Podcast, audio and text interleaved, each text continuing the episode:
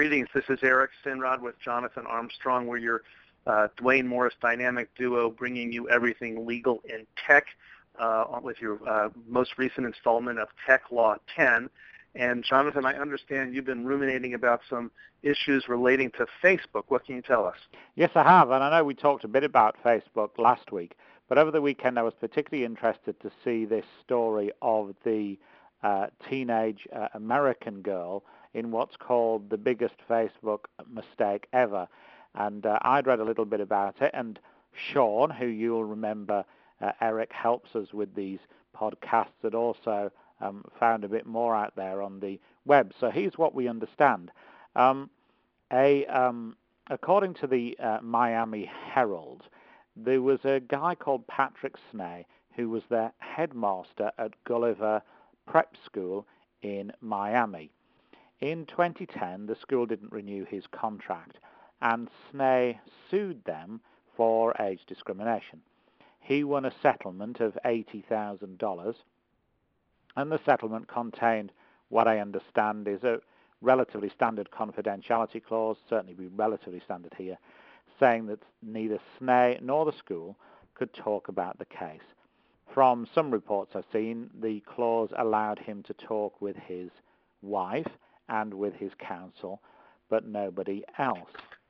However, um, Snee's daughter, who was at uh, Boston College and a part-time Starbucks, Starbucks barrister, seemingly couldn't resist mentioning the case on Facebook, saying effectively, um, quote, Gulliver is now officially paying for my vacation to Europe this summer.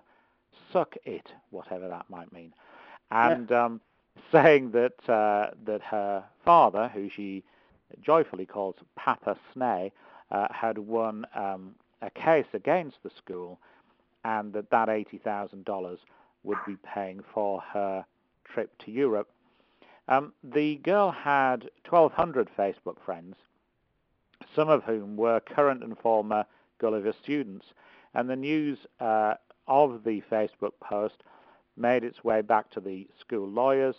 Uh, they appealed the verdict, and I understand that the Third District Court of Appeal um, threw out the $80,000 settlement, saying uh, uh, Judge Linda Ann Wells saying Snee violated the agreement by doing exactly what he had promised not to do.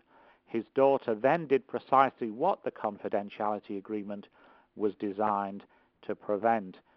Uh, had argued that he needed to share the news with his daughter because she'd suffered psychological scars, but it's unknown whether the psychological scars were from her time at the school or from her subsequent appearance in Starbucks.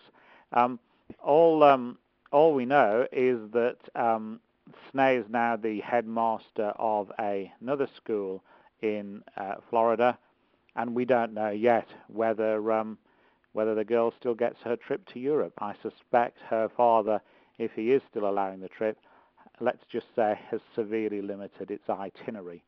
Um, so that's the unusual situation, uh, Eric, of me commenting on a U.S. case, but presumably it's it's going to be the same throughout the U.S. and, and as it would be here in Europe, I guess, if you promise only to share something with two or three named individuals, and you spread it more widely, even if one of those is your own offspring, then the court's unlikely to have any sympathy, are they? Well, that's really true, Jonathan. You make a very good point.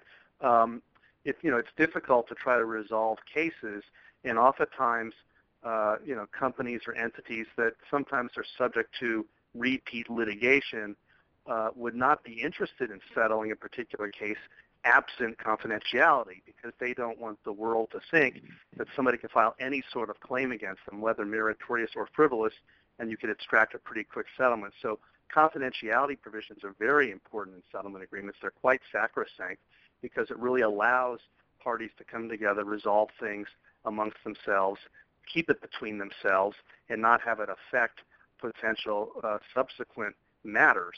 Um, and if the rule were such that you know, people could settle, obtain, you know, what they want out of the uh, agreement, but then breach other provisions, like in this particular case, there was a settlement, money was paid, uh, there was a promise of confidentiality, then it was breached, there are going to be consequences because ultimately that's a breach of that particular contract. So, you know, this is a, uh, an issue that comes up not simply in this new Facebook context, but it, it can come up in any kind of a context where somebody could, uh, you know, leak the terms of a settlement agreement and, you know, talk to people about it, and then the word gets out. It could show up, you know, in correspondence. It could show up, uh, you know, in emails. There, you know, somebody could say something publicly on the radio or on television.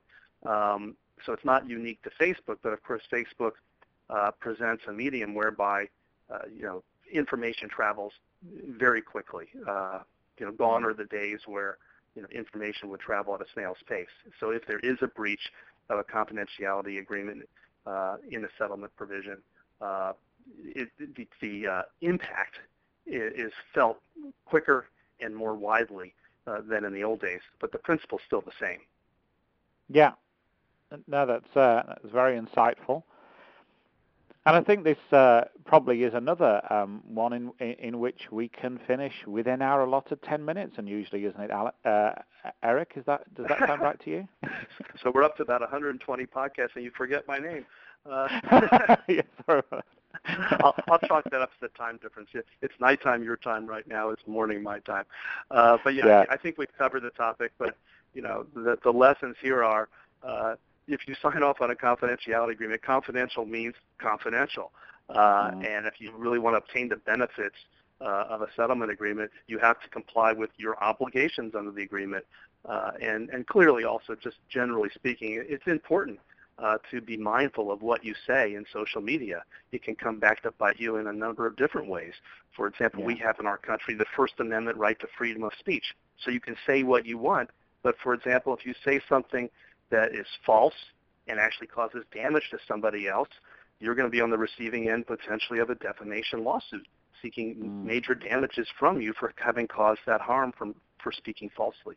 But that's another topic for another a podcast, but uh, perhaps related. So uh, all that remains, as Jonathan would say, is for us to, to sign off. This is Eric Sinrod in the San Francisco office of Duane Morris. You can find me at ejsinrod at duanemorris.com. As you know, you can find us on Facebook, LinkedIn, Twitter, and Jonathan, please do the honors of closing us out. Yes, uh, thanks very much, Eric. I'm saying that very carefully this time. I'm uh, JP Armstrong at duanemorris.com. In my defense, with the amount of sleep I've had recently, um, all client related, of course, I do well to remember my own name.